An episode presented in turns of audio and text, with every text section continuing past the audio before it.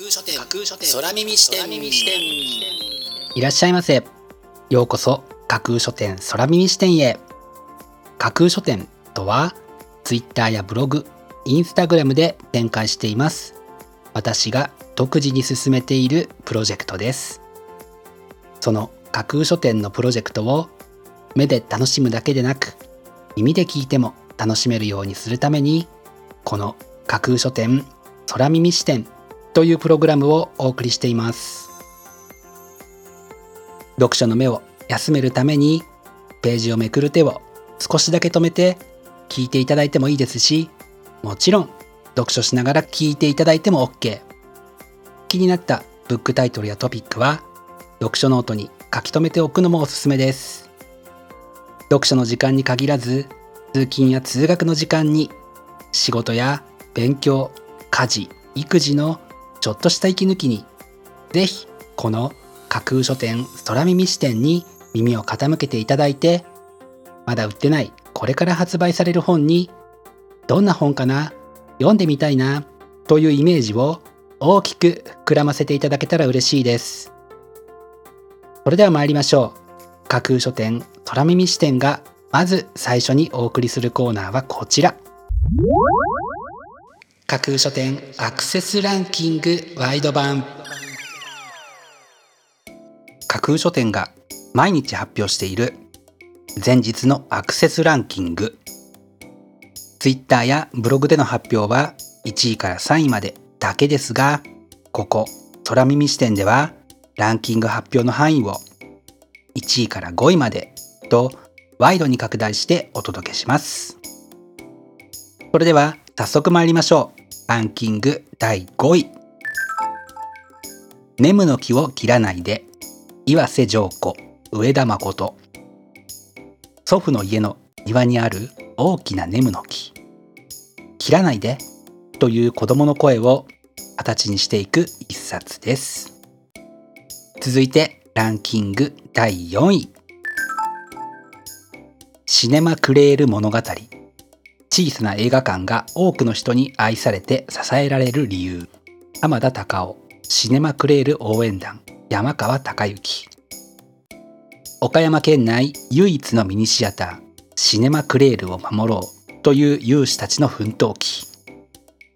地方の、それもミニシアターの存在意義を改めて問いかける一冊です。続いてランキング第3位。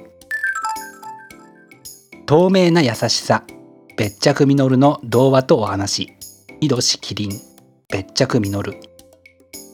別着実さんのもう一つの顔、童話作家。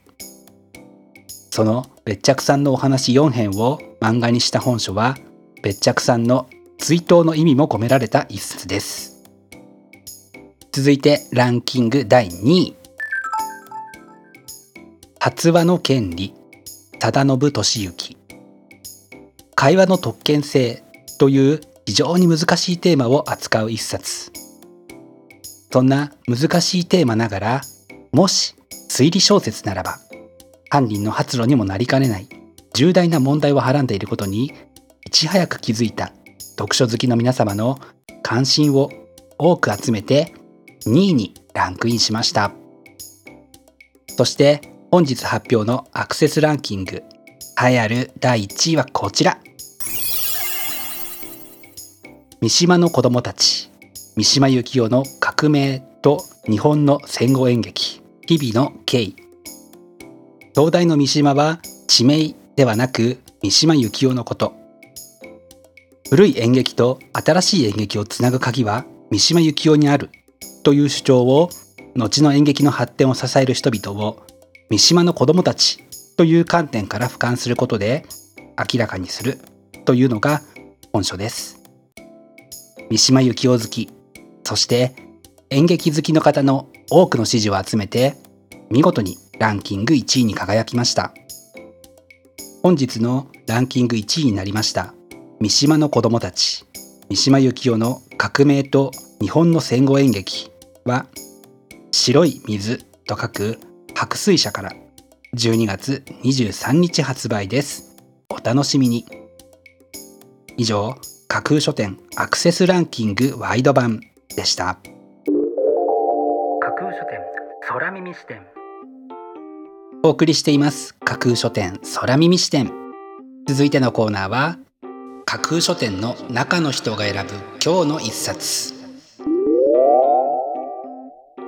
このコーナーではランキングにこそ入らなかった本や架空書店でのご紹介のセレクトから漏れてしまった本、発売日より前に発売されてしまって架空書店の掲げるコンセプト、まだ売ってない本しか紹介しないに合わず、泣く泣くご紹介できなかった本についてお話ししていきます。本日架空書店の中の人が選んだ本はこちら、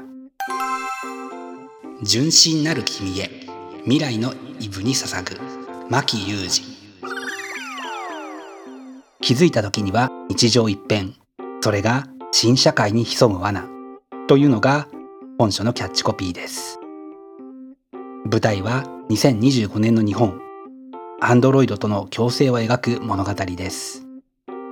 日々進化する AI やロボットという技術が果たして人間の生活にどのような影響を与えるのか、日常が一変するような出来事とは何なのか、興味がつきませんね。あくまでも小説という体裁を保ってはいるものの、著者は日本の知能化技術に強い関心を持ち、それに基づいてこちらを書き上げたようですので、あながち全てがフィクションでは済まないような気がして、読んでみることで広い意味での未来への備えになるのではないかと思い、今日の一冊に選んでみました。本日の中の人が選ぶ一冊でご紹介しました純真なる君へ、未来のイブに捧ぐは幻冬舎から12月21日発売です。ぜひお楽しみに。以上、架空書店の中の人が選ぶ今日の一冊でした。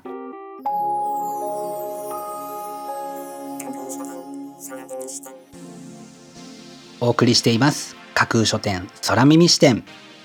最後のコーナーは空耳視点限定でちょっぴり先出しする明日の架空書店予告編。明日の架空書店でご紹介するブックタイトルのテーマは幸福を求めて。誰もが幸福になるためにいくつかの、場合によってはいくつもの課題を抱えています。そんな課題を克服し、幸福を感じるためにそのヒントや考え方を示唆してくれるブックタイトルを紹介する予定です。魅力的なブックタイトルと思わず目を奪う素敵な書影の数々をぜひ楽しみにしていてくださいね。明日も皆様の架空書店のご来店を心からお待ちしています。以上、架空書店空耳視点だけでお先にこっそりと教える明日の架空書店予告編でした。まだ売ってない本しか紹介しない架空書店が音声でお送りするプログラム、架空書店空耳視点。架空書店の本店とも言うべき Twitter やブログ、Instagram では架空書店独自のセレクトによるまだ売ってない魅力的なブックタイトルとその書影をご確認いただけます。 Google で架空書店と検索していただくと、架空書店の Twitter のアカウントが一番見つけやすいと思いますので、ぜひチェックしてフォロワーになってくださいね。また架空書店空耳視点ではこちらのプログラムを聞いたご感想やご質問などもお寄せいただきたいとともに、ぜひこの架空書店空耳視点のフォロワーにもなっていただけると嬉しいです。よろしくお願いします。架空書店空耳視点、最後まで聞いていただいてありがとうございます。本日はここまでです。またお耳にかかります。ごきげんよう。